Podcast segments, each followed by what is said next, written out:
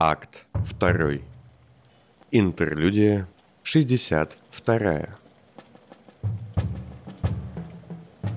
Ланис Игнит Симонов в длинной темно-зеленой шинели, скрывающей его механические протезы, курил сигару под козырьком крыльца огней столицы, превращенной теперь в один из штабов мятежа. Из-за того, что жизнь повстанцев власти усложняли всеми возможными способами, в третьем кольце, там и тут, совершенно выбившись из любого расписания, шли дожди из вонючей маслянистой конденсационной жидкости. Мокрые полотна с изображением профиля колыхались под потоками очередного, третьего за сегодня, ливня.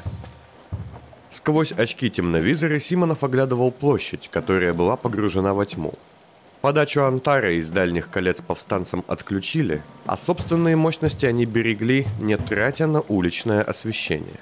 Где-то неподалеку послышались глухие звуки выстрелов. Симонова стрельба не заинтересовала.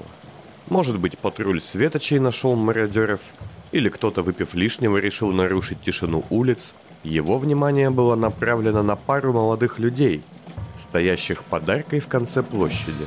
Парень и девушка – он в форме мертвеца, а она в одежде спешащей на работу сотрудницы небогатой конторы, целовались, стоя в обнимку и тоже не обращали внимания на выстрелы. Занятная ты тварь, человек.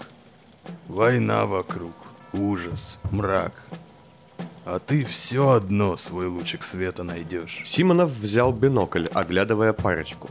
Они, наконец, перестав целоваться, вытащили и закурили одну папиросу на двоих. Судя по всему, последнюю. Но дисциплина есть дисциплина. Симонов подошел к одному из двух так называемых покойников, защищавших вход в бывший шикарный ресторан, и снял с его пояса громкоговоритель. «Мертвец на посту! Да-да, ты, подаркой!» Девушка тут же исчезла, словно ее и не было. «Ко мне! Живо!» Мертвецы были подразделением светочей, членами штурмовых бригад и своеобразным боевым авангардом. Выглядели они под стать своему мрачному названию. Тяжелая броня, дыхательные баллоны, маски, украшенные так, чтобы напоминать черепа. В отличие от других недавно созданных подразделений мятежников, мертвецы не носили фонарей со знаком рангов ни на груди, в районе сердца, как делали бойцы проводников, ни на поясах, как сотрудники огней. Подобно спецподразделению покойников, что в темных одеждах и полной тишине охраняли покой и таились в тени по всему захваченному кольцу, мертвецы использовали встроенные темновизоры, установленные в шлемах-черепах. Хм, какой резвый! И Симонов, наблюдая, как бегущий к нему боец неуверенно огибает баррикады, понял, что запас реактивов в его шлеме иссяк, и бедолага бежит к нему почти вслепую. «Халтурим, боец?» «Никак нет». Боец отдал честь, ударив по груди. Армейские приветствия среди мятежников были не в почете, что часто вызывало конфликты с солдатами и офицерами, массово перешедшими на сторону бунта после освобождения заложников в огнях столицы Миланом Альдо. «Халтурим». Симонов поглядел на грудь мертвеца, туда, где мощная броня закрывала сердце. Две вороньих лапы, выбитые гравировщиком. В этом защитном комплекте уже погибло двое бойцов. Многие считали, что носить такое обмундирование к беде, но бойцы мертвецов, наоборот, почитали подобные знаки особым символом отличия. Созданная Симоновым мифология успешно давала свои плоды. Повтори-ка мне последние слова, сынок. Мертвец не знает своего имени. Мертвецу нечего терять, у него нет своего. Мертвец не был рожден и не давал жизни. Мертвец идет первый, уходит последний и не желает похорон. Мертвеца не берут в плен, мертвец уже свободен, а потому не может умереть. Молодец. Экип досмотр. Боец живо предъявил Симонову полностью заряженный тяжелый штурмовой карабин, револьвер с разрывными патронами, набор для самоподрыва, заправленный пневмомолот для сноса стен и дверей, а затем показал датчик кислорода и спрятанный под специальной крышкой на бедре боевой санитон, который в секунды мог сделать из мертвеца машину для убийства с помощью инъекций. А вот очки в шлеме и правда оказались пустыми. Заснул и потратил, да? Имел наглость, полковник. И еще имел наглость девку сосать. Боец ничего не ответил. Какой ты в задницу мертвец, если за тебя аж два сердца биться будут. Этого больше не повторится. Чего не повторится? Девки? Так точно. Ну и ради лысого ежа мне боец сдался, который девку бросит по приказу вдовца, а? Боец опять смолчал. Симонов был готов спорить, что под брутальным стальным черепом стыдливая краска покрывает лицо обычного молодого парня. Грустить она хоть будет по тебе, когда умрешь. Так точно. Ну, пусть начинает. Симонов, вспомнив, как парочка курила папиросу на двоих, с усмешкой вытащил одну из своих сигар и протянул бойцу. За хорошее знание последних слов. А затем он со всей силы стукнул его металлическим кулаком по шлему. За слепоту и тупость.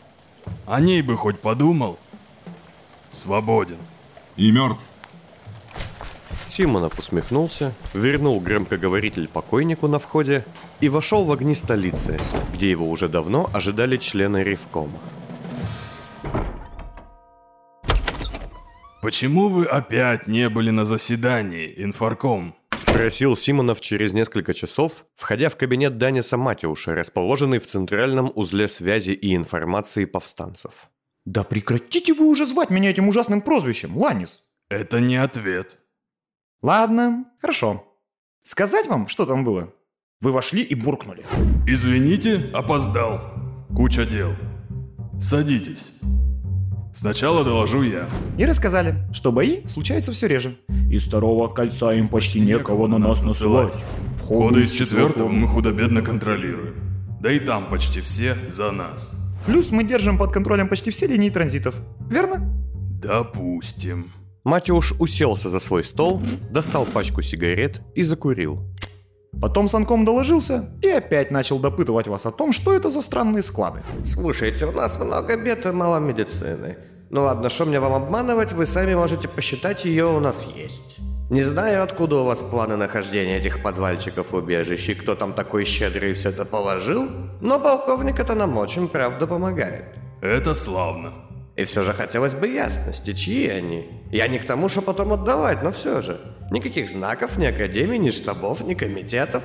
Мне же так удобнее, полковник, мы не лезем в ваши тайны. Но если вы все-таки скажете нам побольше о подобных убежищах здесь, в нашем кольце, то будет сильно легче и не придется вас каждый раз пытать. А вы, поверьте, я умею. А вы ему не сказали. Как обычно, держите все в тайне. У тебя там прослушка, что ли? Дальше был наш масс-габаритный интендант. Что у нас по оружию, интендант?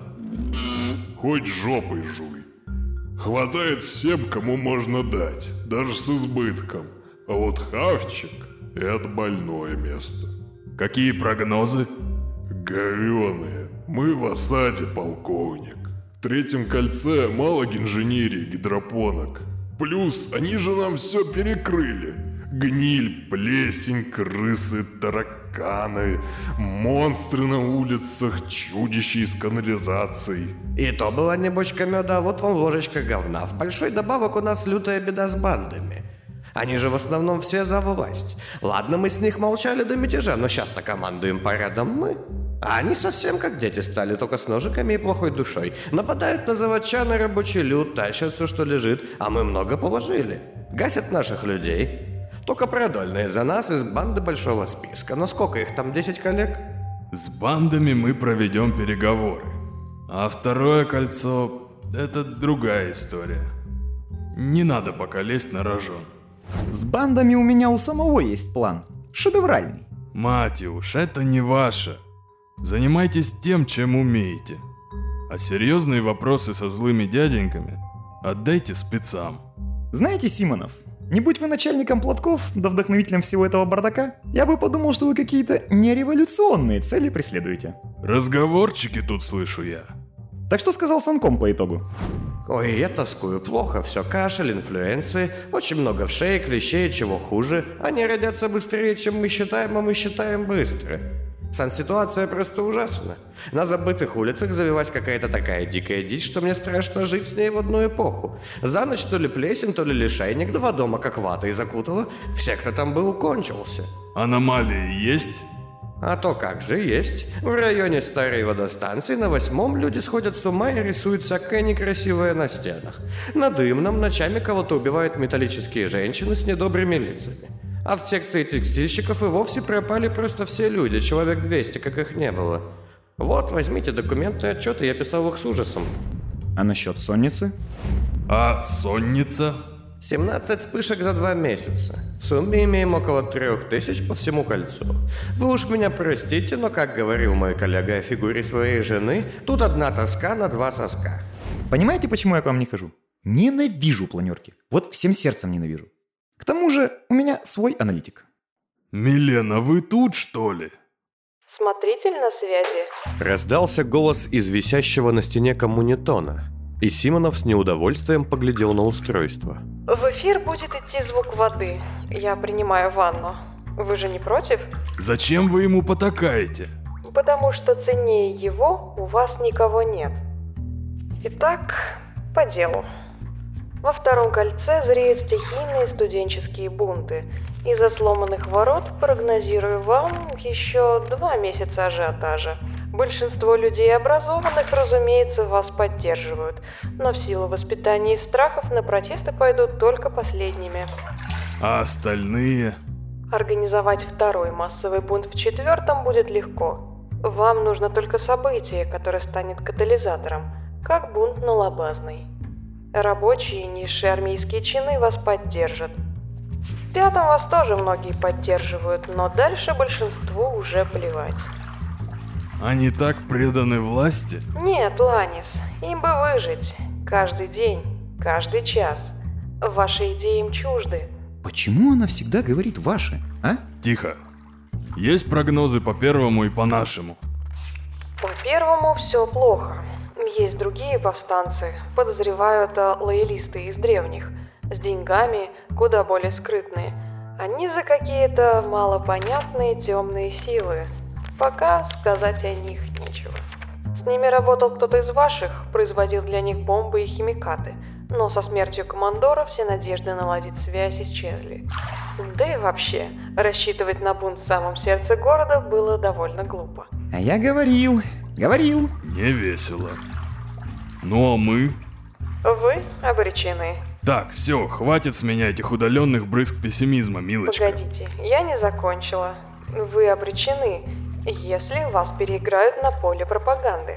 Ваша сила не в оружии, не в стратегии, тактике, она в разобщенности власти и талантах Даниса Матиуша. Симонов хмуро посмотрел на улыбающегося инфаркома. Ладно, этот парень свой паёк ест не зря, я спорить не буду. Но сейчас станет сложнее. Гелиция Аубельц заняла пост пропагандиста. Она человек совсем иного подхода, чем предшественники. Стоит ей убить ваш дух своими идеями, стоит ей переиграть вашу пропаганду, следом за пагубными мыслями в ваше кольцо войдут не менее пагубные бойцы, которые уже не будут встречать сопротивление. Вы красиво говорите, как психолог. Психокорректор. Неважно. Но есть конкретика. Мой совет – используйте Матюша и его печатную фабрику на полную мощь. К тому же у вас Яков Крейг. Это многого стоит. Сейчас народ сочувствует вам и желает вам успеха. А должны они желать, чтобы вы постучали к ним в дверь и протянули винтовку. И да, включите ваши волнотоны на максимальный прием через 20 минут. Смотритель, финал. Симонов немного помедлил, встал, выключил, а затем и обеспоточил коммунитон. Ты что, подкупил ее, сынок? Ну вы не хуже меня знаете, Симонов, насколько образность и отдельные люди важнее целых полков. Вы ведь хорошо придумали с вашей этой стильной боевой мертвецко-осветительной тематикой. Полковник, пожевав и раскурив погасшую сигару, поглядел на Матюша, который, как всегда, дружелюбно улыбался. Что, ты доволен? О, еще нет. Вот сегодня господин Крейг закончит с системой полного вещания, и тогда я буду доволен. Тогда мой голос будут слышать по всему кольцу и за его пределами. Кстати, какое вам больше нравится название для моего проекта? Исповедь мертвецов, Эхо свободы или История истины? И Матюш указал на большую редакторскую стенку, где висели три разных плаката с названиями и иллюстрациями. Хроника самоубийства. Ладно, развесим листовки с опросом на улицах. Пусть люди сами названия для передачи выберут. Матиуш снял плакаты и поглядел на сложные схемы, что висели под ними. Соединенные ниточками и обведенные мелом, там красовались результаты его расследований по данным документов Штайн, а заодно и собственное изыскание. В последние дни Матиуш со свойственным ему азартом все больше и больше углублялся в решение вопроса о личности лидера восстания. Симонов, скажите честно, вы профиль? Картофель! Иди в жопу, Данис. Работай. Не надо так. Помните, революция — это я. Какие у вас планы? Для начала побеседуем с бандитами и выкрутим у тебя рубильник на полную.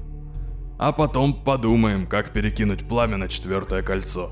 Уже есть идеи? У меня на бандитов, например, есть целый план. Думаю, попробуем перекрыть властям глотку. Ну включи приемник, что ли. Матиуш встал, настроил один из свежих флюктонов компании «Госсвязь», согласно подробной инструкции из коробки, и налил себе огромную кружку мутного эрза чая. Через несколько минут, когда закончились новостные сводки и обращения Гелиции Аубвельс, в эфире зазвучал человек, которого ни Матиуш, ни Симонов и не думали услышать. Слушайте мой голос. Я Дара Ривер, ведьма. Нахожусь на распутье. Я в смятении. Наделенная важной, секретной миссией, оказавшись в темнице свободы, кое люди под знаменем революции именуют «Первое кольцо», я оказалась между двух сил. Подобно ручьям из сказок, отбирающим свободу мертвецов и стерегущим пещеру ведьмы, они задавали мне вопросы. Что истинно нужно людям? Покой и спасение сотен или свобода? Профиль сказал «свобода». Он был абсолютно неправ. Здесь я увидела финал, конец мира, который мы так хотим разрушить. И поняла, что мир не заслуживает этого. Я поняла, что он заслуживает нашей силы, но не нашей ненависти. Симонов бросился к Акустону, не дожидаясь конца вещания, которое уходило в цикл. Крейга мне, срочно! Мужика старого, что в башне часовой сидит. Яков, ты слышал? Можешь как-то это выключить? Давай, давай, делай что надо, живо! Он бросил трубку и только сейчас заметил, что горячий пепел от сигары прожег ему рукав. Твою мать. Крейг не знает, выйдет у него или нет все вырубить. Ну что, доволен, Матюш? Вот тебе... Заткнитесь. Матюш, тем временем подключивший наушники к флюктону, раздраженно отмахнулся от полковника, ища в столе ручку или карандаш. Что? Ты совсем... Заткнитесь, сказано. Это не ее слова. Ясное дело. Тьфу. Ей их написали и под ножом Нет, заставили... нет, нет, нет, нет. Не похоже на написанное. Слишком витиевато. Лингвистика, фонетика, бросать кромсать. Он вытащил россыпь карандашей и теперь вскочил и начал бегать по кабинету в поисках чистого листа. Да что ты мечешься? Тут есть что-то, что очень не вяжется со своей манерой. С ведьмой. Неужели вы не слышите? Ох, Симонов, попомните мои слова. Революцию для вас выиграет не ствол или нож, а чувство текста. Закончил Матюш, наконец найдя в шкафу блокнот. Я понял тебя. Ступенчатый шифр. А ты прав, прав, Данис. Шифр лестницы, да? Ну, когда ты, ну, как будто перешагиваешь через несколько слов. Именно. Настолько старый и простой, что им никто не пользуется, кроме командора, давным-давно. И, соответственно, никто и не думает искать. Так, допустим, каждое третье слово. Нет. А каждое четвертое? Матюш, вслушиваясь в повтор речи ведьмы, стал записывать слова. Ну, и что выходит? Симонов, от волнения закурив сигару с другого конца и даже не заметив этого, наклонился над плечом Матюша. Обычно журналист бы взвыл и наступил ему на ногу. Данис до дрожи ненавидел, когда кто-то смотрел на то, как он пишет. Но в этот раз он даже не заметил нависшей над ним фигуры. Я нахожусь в секретной темнице под первое, видимо, под первым кольцом, между ручьям, свободу, пещеру. Мне нужно спасение. Профиль был здесь. Конец. Хм. Свободная пещера, тюрьма Междуречья. Вы знаете, где это? Нет. Но у меня здесь есть человек, что помогал ее создавать. Данис выключил флюктон и, поднявшись, начал нервной рысью бегать по кабинету кругами. Вот дрянь. Мы не сможем туда отправить народ, мы не проведем их в первое кольцо. А ячейка там пропала. Может и не пропала. По счастью, тот, кто знает, где эта тюрьма, знает и то, где один из членов ячейки, Арсен Тос. Да кто это такой? Все тот же Яков Крейг. Инфарком, наконец остановившись, схватил с вешалки свой старый зеленый пиджак с протертыми рукавами, нацепил шляпу на голову и фонарь на грудь, а затем шагнул к дверям. Так, я побегу давать распоряжение. И нужно еще с названием раздела решить. Ну, пусть голосуют. Ну, Аугвельс, хоть и простенько, но ловко. Вот ведь старая мразь. Симонов, только сейчас осознав, что курил сигару с другого края, бросил ее в кружку Матюша и поглядел в окно, в сторону стены второго кольца. Эва, давай уже, начинай шевелиться. А то мы скоро перестанем.